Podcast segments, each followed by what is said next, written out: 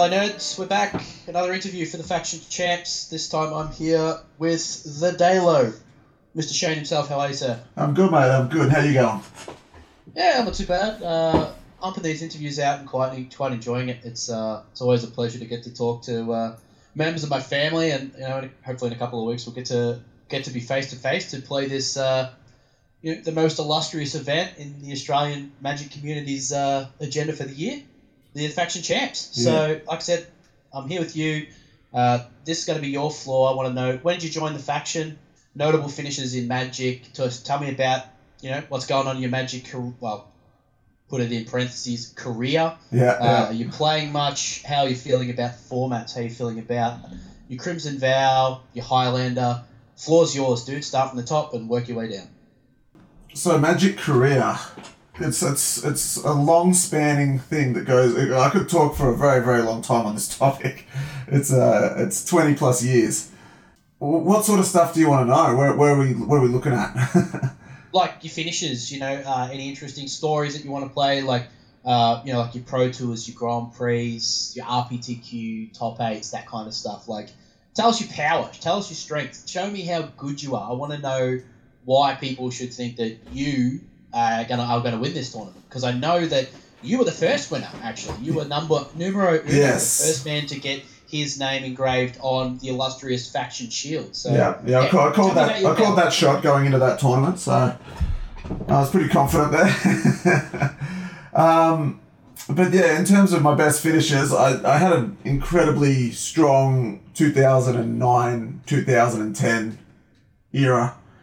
It all started with me not playing Magic at all. I'd been I'd stopped for about five years, um, and then 20, 2009 I was traveling around Europe, and I was um, breaking up from my mates for a little bit. They were heading to a wedding, which uh, I didn't know that people were getting married, so I was off to do my own thing.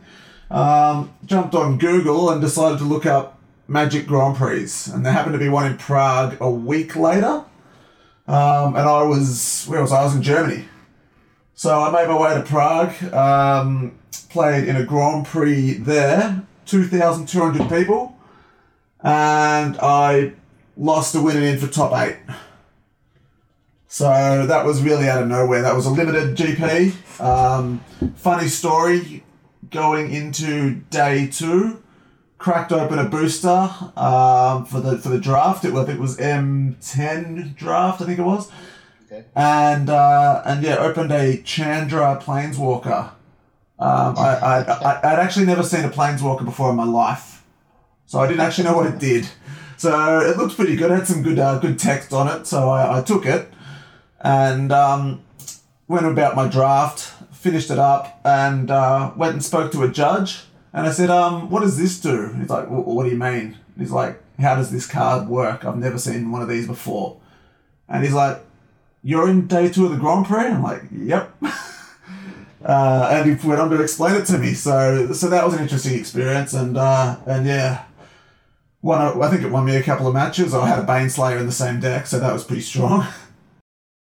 yeah, that sort of whole process got me back into into Magic in that at that time period. Which was a, a lot of fun. Traveling around Europe and playing Magic was, was just awesome. Yeah, I can imagine. Uh, I've only done a little bit of traveling traveling with Magic, but a lot of my time was was in Europe, in Spain, and Yep. it was extremely memorable. Uh, yeah, absolutely loved that time of my life. But like I said, yours was in two thousand and nine, two thousand and ten. Yep. Yeah. So, what about the last twelve years? I know that you guys have had you you had pretty good success in the team events, and I believe did you compete in a couple of the PTQ RPTQ systems? I, I did, yeah, yeah, yeah. Um, I never actually got to play in a, a solo uh, PTQ. Um, I had a couple of really high P, PTQ finishes, but um, ne- never took it out. Um, I didn't get to play in that many of them, just with having kids and, and a lot going on. Um, so it was like two or three a season. Um, mostly the limited ones, just because I'm, I'm a limited junkie, just can't get enough. So, so yeah, Yeah, that was that, that that was my, my more recent. So, so it sort of I went going back to that 09 and 10 period. I played a, a crap ton in that time. Qualified for several pro tours. Only managed to get to one with traveling process, the process and all that sort of stuff. Um, and then by 2011 ish, I was back in Australia starting new jobs and that sort of stuff, and, and sort of fell out of Magic again.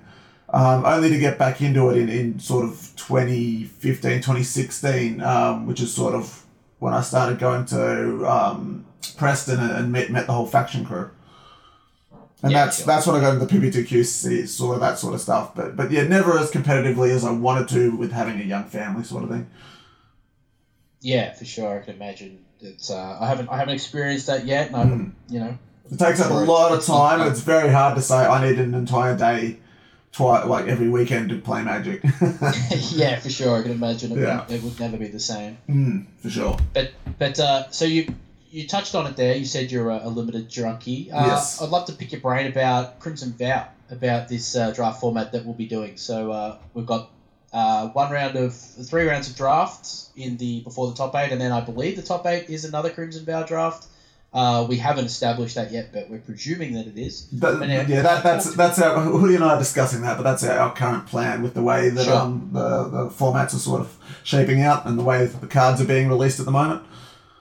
Yeah, cool. Okay, so we've got a bit of clarification on that. So we've got, let's say we've got two drafts of Crimson Vow. Talk to me about uh, your experiences with Crimson Vow, what you think, uh, any any little golden nuggets, or you can keep that to yourself as well. As like I said, you're a bit of a you're a bit of a limited junkie, so Yeah. what's yours? Cr- Crimson Vow would be a great format without some of these ridiculous rares. Um, I, I still think it's a pretty good format, but yeah, it wouldn't take much to, to make it like an all star format, and that would be not so many ridiculous bombs in it. But um, in, in terms of that, uh, I, I can play any of the color pairs. I, I know the format very, very well. I, I hammered it out on Arena. Arena just being such a, an easy way to do a quick, get a quick draft in and, and learn format. It's, uh, yeah, it really sort of sticks with me that, that way of playing Magic. So, um, yeah, I mean, I, I, could I could talk for hours on, on Vow as well, but into it'd be very in depth in that. I don't have any like sort of probably secret tech. I, I I'd be pretty confident I know how a draft is going to go in almost or any point um, in terms of what's going to be available and, and sort of reading it. So pretty confident there. Um, and yeah, I, I, I like my chances. I, I'm I'm assuming I'm well not assuming, but I'm I'm hoping for a 3-0, But if I, if I go if I go worse than two one, I'd be very disappointed. Yeah, I think I think you are back in there. Uh, you've always been considered one of the you know, one of the more headline limited players. You've always got a good head on your shoulders when it comes to you know understanding draft formats and like you said, being a junkie just means that you inherently put more time into thinking about limited and playing limited, which Yeah, I think in these formats, in this in this tournament specifically, rewards you a lot more than it would say a large field. Yep. Uh, especially with the, the split format, you know, you've got uh, some people in the format, you know, Masters of Highlander and not so much limited, and I think that uh, this format, the way that it's laid out, definitely favors the latter, which is obviously the limited portion. Yeah, although just getting into the top eight, you want to be good at Highlander. You got four rounds of it. And Oh, you need both, absolutely. So- that's, that's the next. Well, that's the next. Uh, Yeah. The next question on the block is: talk to me about your Highlander. Where are you in Highlander? What's your uh, What's your go to there? How are you feeling about that? I think I'm I'm stronger than I've been going into previous Highlander tournaments we've had. Um, just in sort of my knowledge and, and just uh, where I'm at with it. Um, I'm, I'm not. I, I don't hammer it out anywhere near as much as eh, half the guys in, in the faction at the moment. Um, but I still get in games here and there, and uh, I've, I've actually learned a lot about the format um, just from the small amount I have played. Um, luckily, with constructed, it's never been a case where I've had to play it infinite to, to I can generally pick up a format and sort of work it out enough to be competent in it.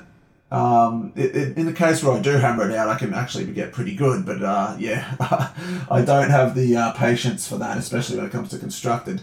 Um, but in terms of Highlander, I'm, I'm pretty confident where I'm at at the moment, and um, hopefully I get some favourable matchups. I'm hoping for something like a 3 1, which then I can lean on my limited to, to get me over the line, get me into that top 8. Yeah, for sure. Love it. I think uh, you did quite well uh, at the champs in Highlander, correct?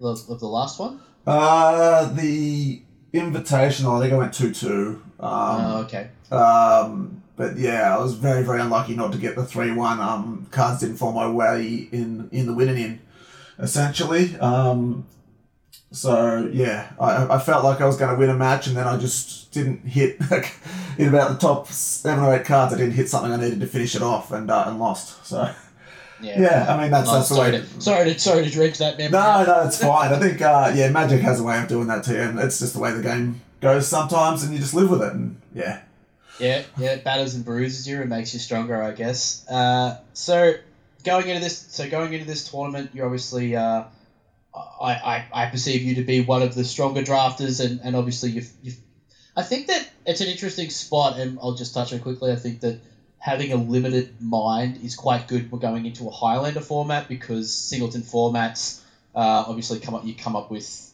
a lot more different scenarios. I think you see those scenarios a little bit more yeah, uh, when it comes to limited. So being able to you know, have that mental, I guess, uh, mental experience of being able to work through murky waters when it comes to the singleton format of Highlander matches yeah, um, is better to have. So I think that yeah, you're definitely on the upper end. I mean, like we said, you're the uh, you're the first champion and.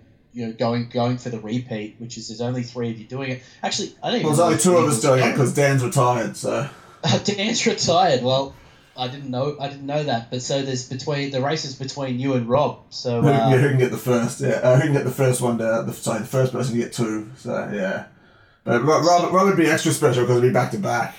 Yeah, yeah, that'd be that would be sick actually. Um, all the more reason to stop him. So who's a dark horse to win it? Do you think you're going to win it? Do you think someone else is prepped this year? Is it uh, is it someone else's time? Is it Kyle's time?